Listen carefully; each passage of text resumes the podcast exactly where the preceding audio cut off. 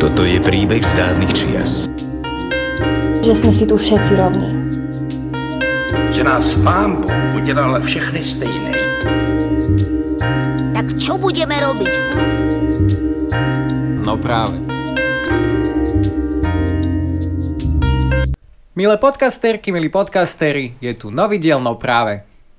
V poslednom rozhovore sme sa bavili o občianskej spoločnosti, dnes sa budeme baviť o otvorenej spoločnosti. O tom, čo majú tieto dva pojmy spoločné a ako to súvisí s ľudskými právami, nám prišla do štúdia porozprávať správkyňa nadácie otvorenej spoločnosti Andrea Erdošová. Dobrý deň. Dobrý deň, prajem.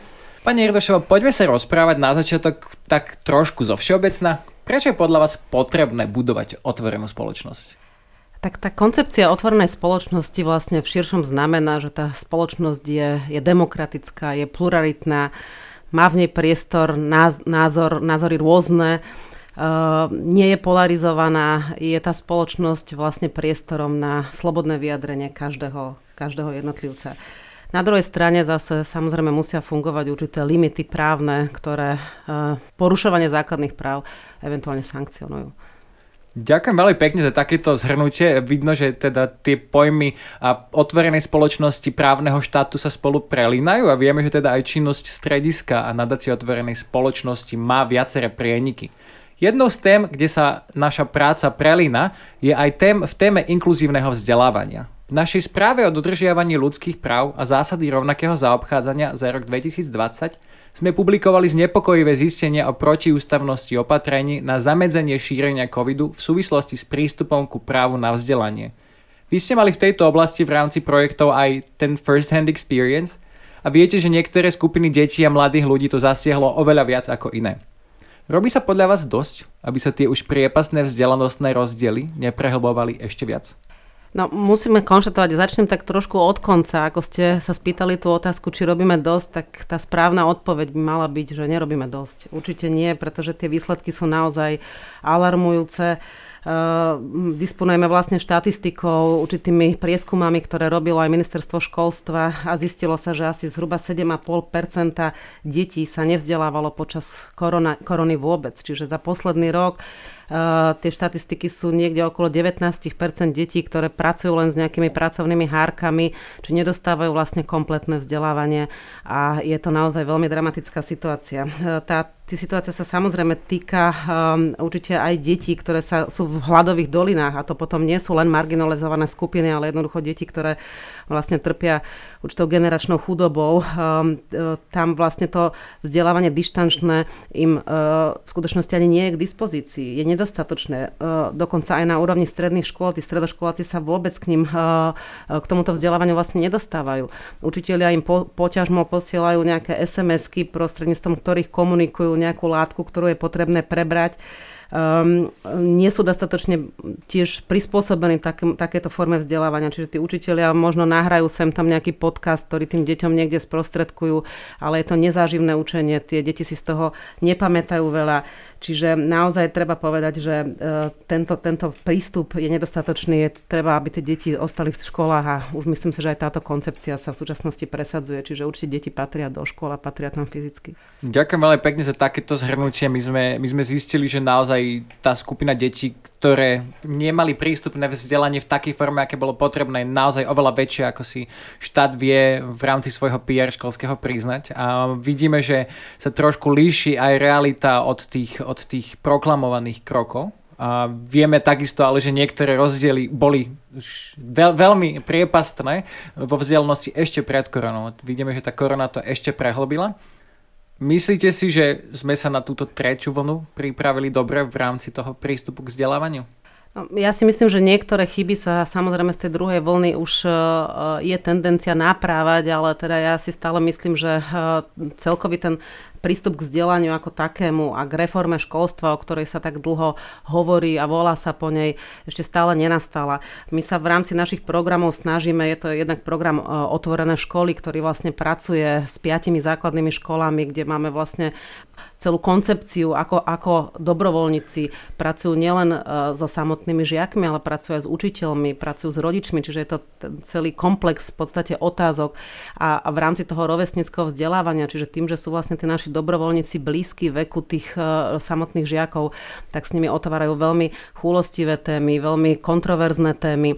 Diskutuje sa vlastne o občianskej spoločnosti, o ich angažovanosti, o, o možnosti participácie. A treba povedať, že skutočne tie výsledky sú markantné, že za ten rok práce na tých jednotlivých školách vidíme, že tie, tie deti sa vylepšili, že dokážu hovoriť otvorene o témach, ako je diskriminácia, ako sú LGBTI komunity, eh, ako je rasizmus. Sami si tie témy nastolujú a menia aj prístupy k ním.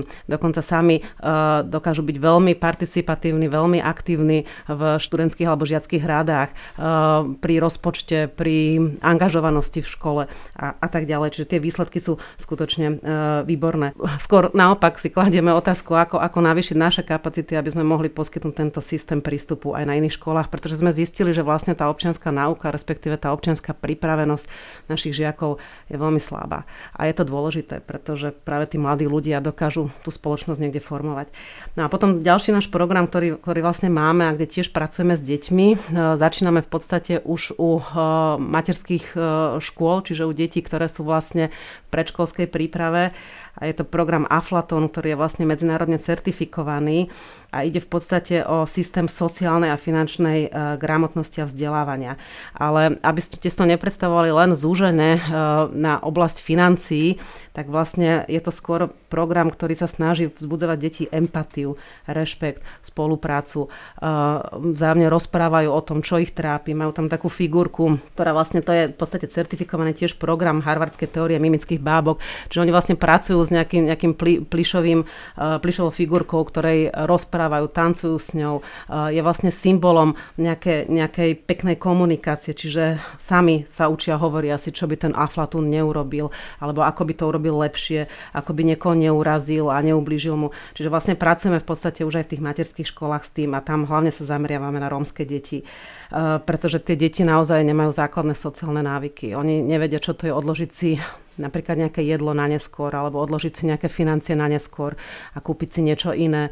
Čiže nemajú vlastne také tie, toto racionálne uvažovanie v tom bežnom živote a, skutočne si osvojujú týmto veľmi, veľmi podstatné návyky pre udržateľný život, pre udržateľnú spoločnosť. Ďakujem veľmi pekne za túto odpoveď. Mňa to celkom potešilo, že vidím, že naozaj sa toho robí dosť. Trošku ale poviem, že a vidno, že to robí občianská spoločnosť a hlavne, čo je skvelé, že teda sme prepojili tie pojmy otvorenej spoločnosti a občianskej spoločnosti. Vidíme, že do istej miery je tá občianská spoločnosť nahrádza aj štát, ale povedal by som, že veľmi vzorne, veľmi pekne a nejaký ten prienik, sa, nejaký ten pozitívny výsledok sa z, z tejto práce už určite dá vidieť aj dnes. V každom prípade to dôležitosti tej občianskej spoločnosti sme sa rozprávali aj v poslednom dieli s pánom Martinom Girdlom, spolomocnencom vlády pre rozvoj občianskej spoločnosti. A on spomenul, že nie len teda práca občianských združení, alebo možno církvy, ale aj akademickej samozprávy je, je dôležitá pri tom prístupe k vzdelávaniu. V súčasnosti uh, vo verejnom diskurze naozaj rezonuje tá téma novej novely vysokoškolského zákona, voči ktorej sa zdvihla aj vlna kritiky. Chcel by som sa opýtať, ako vidíte tento spor aj v kontexte práva na vzdelanie? Tým, že som vlastne v akademickom senáte aj fakultnom, aj celouniverzitnom a niekoľko rokov som teda bola aj vo vedení fakulty, tak je mi to vysokoškolské prostredie, kde aj v súčasnosti pôsobím veľmi blízke a viem, akými problémami sa, sa borí. Jeden z tých problémov je samozrejme e, tým, že pôsobím na súkromnej vysokej škole, tá diskriminácia vlastne súkromných vysokých škôl, ktoré už sprofanovane vlastne sú radené na Slovensku medzi uh, druholigových hráčov a je to teda vďaka niekoľkým uh, univerzitám, ktoré teda nemali najlepšiu povesť, ale teda nie je to správny prístup a treba naozaj ako nastaviť a sú tie kritériá skutočne aj akreditačne nastavené veľmi vysoko, čiže tie musia splňať nakoniec aj súkromné vysoké školy a táto diskriminácia nie je vhodná, pretože žijeme v 21. storočí a niečo len na základe súkromných vlastníckých vzťahov nie je možné diskriminovať. Na druhej strane samozrejme tá koncepcia novely vysokoškolského zákona je oveľa širšia a zasahuje viaceré sféry. Jedna z nich je samozrejme tá otázka samozprávy, ale aj zvyšovania kvality a konkurencie schopnosti vysokej školy. Tie vysoké školy sa v súčasnosti musia určite otvárať zahraničným odborníkom. Určite musia mať nastavené také kritéria a parametre výberových konaní v rámci, v rámci projektov a v rámci vedecko-výskumnej činnosti, aby naozaj boli transparentné, pretože v súčasnosti sa naozaj stretávame s tým, že um, nie, sú, nie sú dobré. Naozaj nevieme, kto boli hodnotitelia, či tam neuplatnili nejaké osobné animozity, či nevyborajú projekty len preto, nie na základe nejakých odborných kritérií, ale len preto, že sú inštitucionálne zaradené v určitej kategórii a sú tam nejaké vzájomné konkurenčné boje. Um, a toto všetko teda, aj, aj mnohé tieto otázky, mnohých sa dotýka táto novela, čiže nedá sa úplne generalizovať, že vlastne celá tá koncepcia vlastne reformy vysokého školstva je zlá. Ja si myslím, že to, prečo dnes uh, zaznieva toľko protestných hlasov, je čiastočne aj nepochopenie tej témy. Je to určite istým spôsobom aj davová psychoza, možno, že trochu aj spolitizovaná. Na druhej strane si myslím, že tak ako iným reformám, ktoré, kde tu je snaha vlastne niečo meniť, uh, im treba vyčítať určitý nedostatok komunikácie alebo takej lepšej komunikácie, väčšej otvorenosti a príjmania vlastne aj kritických hlasov. Čiže určite tá samozpráva uh, je, je tiež veľkou témou, ale teda poďme sa baviť naozaj v detailoch a po, poďme sa rozprávať o tom, že teda aké má to zastúpenie ten Senát akým spôsobom teda nastaviť tie mechanizmy, aby boli čo najtransparentnejšie. Treba povedať, že napríklad častokrát na vynikajúcich zahraničných univerzitách, ktoré dosahujú skvelé výsledky, napríklad akademické senáty vôbec nepoznajú. Čím nehovorím, že nema, nemajú svoje opodstatnenie. Určite áno, ale poďme otvoriť tú tému naozaj do detailov a veľmi odborne. Ďakujem veľmi pekne za takéto komplexné zhrnutie. My vnímame aj v rámci témy e, ľudskoprávneho vzdelávania, že niektoré komplexné problémy sa veľmi oversimplification, teda že sa veľmi zjednodušujú pre prospech nejakej medializácie, popularizácie, ale nie úplne vždy pre prospech um, väčšieho pochopenia veci.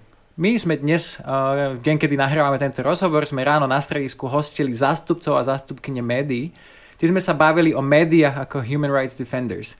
Uh, Napadlo nás zorganizovať toto stretnutie na základe toho, že presne aj pojmy ľudských práv a diskriminácie sa v médiách dosť zjednodušujú na to len, aby sa dalo nejako senzacionalizovať alebo vyvolať nejaký popuk v tej spoločenskej debate. Ale mali sme prvú prednášku dnes ráno, že Media as Human Rights Defenders a chcel, sa, chcel by som sa vás opýtať preto, majú médiá na Slovensku dosť priestoru alebo dosť nástrojov, aby túto funkciu naplňali dostatočne? Musím povedať, že nadácia otvorenej spoločnosti má veľmi blízko k médiám a to jednak cez pomerne známu, známu novinárskú cenu, ktorú vlastne každoročne udelujeme v rôznych kategóriách, kde tá nezávislá komisia porota teda vyberá tie najlepšie uh, novinárske počiny. A okrem toho po vražde Janka Kuciaka a jeho snubenice Martiny sme vlastne vytvorili fond e, investigatívnej žurnalistiky a s ním spojenú vlastne akadémiu investigatívnej žurnalistiky, kde tých novinárov vzdelávame a snažíme sa im poskytnúť to vzdelanie, ktoré tak veľmi potrebujú v oblastiach, kde povedzme ho nedostávajú počas svojho vysokoškolského štúdia na vašu otázku, že či teda je ten priestor dostatočný, je to opäť um, uh, zúžená problematika, pretože musíme si najskôr zadefinovať, čo pod médiami myslíme. Či tým myslíme naozaj sociálne médiá, ktoré v súčasnosti uchvacujú celý ten, ten priestor a veľkú časť našej pozornosti a oveľa menší priestor v súčasnosti ostáva potom pre tradičné médiá, ktoré akoby sa dostávali do úzadia, pritom naozaj uh, pri nich dokážeme odsledovať skutočne takú tú poctivú žurnalistickú prácu a všetky tie postupy, ktoré sú redakčné a ktoré prechádzajú vlastne e, kontrolou, zatiaľ čo sociálne médiá sa z istého uhla pohľadu javia stále ako málo e, regulované. Um, ja tu vnímam samozrejme veľa, veľa nebezpečenstva spojeného aj s tým, že ten priestor sociálnych médií je zahltený vlastne a tie algoritmy toho, toho nastavenia robia to, že tí príjimatelia obsahov sa vlastne stále ako keby ocitajú v nejakej, nejakej informačnej bubline. Áno, sú, sú v nejakej svojej kategórii, uh, kde sa vzájomne podporujú, kde si zdieľajú. Častokrát sú to hejty, je to, je to nenávisť, je tam veľmi veľa agresie um, a, a myslím si, že skutočne uh, ten prístup k informáciám sa potom zužuje. A toto vidím, vidím ako v súčasnosti veľké nebezpečenstvo. A samozrejme potom, potom nafúknutie určitých kaos, ktoré vlastne akoby sme pre nich strácali skutočnú hrozbu alebo nepriateľstvo tomu, čo, čo dnes v súčasnosti ohrozuje demokraciu a ochranu základných práv. Ďakujem veľmi pekne, že ste takto pekne zakončili, lebo ja som mal myšlienku, že tie so... dnes ráno sme sa o tom rozprávali, že sociálne médiá vznikli uh, za účelom do istej miery aj biznisu, uh, zárobku. Uh, média mali byť vlastne štvrtým pilierom demokracie, čiže ten účel týchto dvoch druhov médií je úplne rozličný stieranie týchto rozdielov neslúži vždy dobrú veci, neslúži hlavne demokratizačnému procesu a neslúži úplne posilneniu ochrany ľudských práv a budovanie tej otvorenejšej spoločnosti. Čo ma privádza ku tej poslednej otázke. Čo môžeme robiť my, inštitúcie, aktivisti, aktivistky, verejnosť a možno aj média, aby bola spoločnosť otvorenejšia. Ja to vnímam najmä z toho aspektu aj tým, že som teda vysokoškolský pedagóg, eh, že veľká časť tej práce je naozaj na vzdelávaní. A na vzdelávaní vlastne úplne od tých, od tých prvých vzdelávacích inštitúcií, od tej materskej školy vlastne až po tú vysokú školu a, a kultivácii vlastne toho celého nášho prostredia.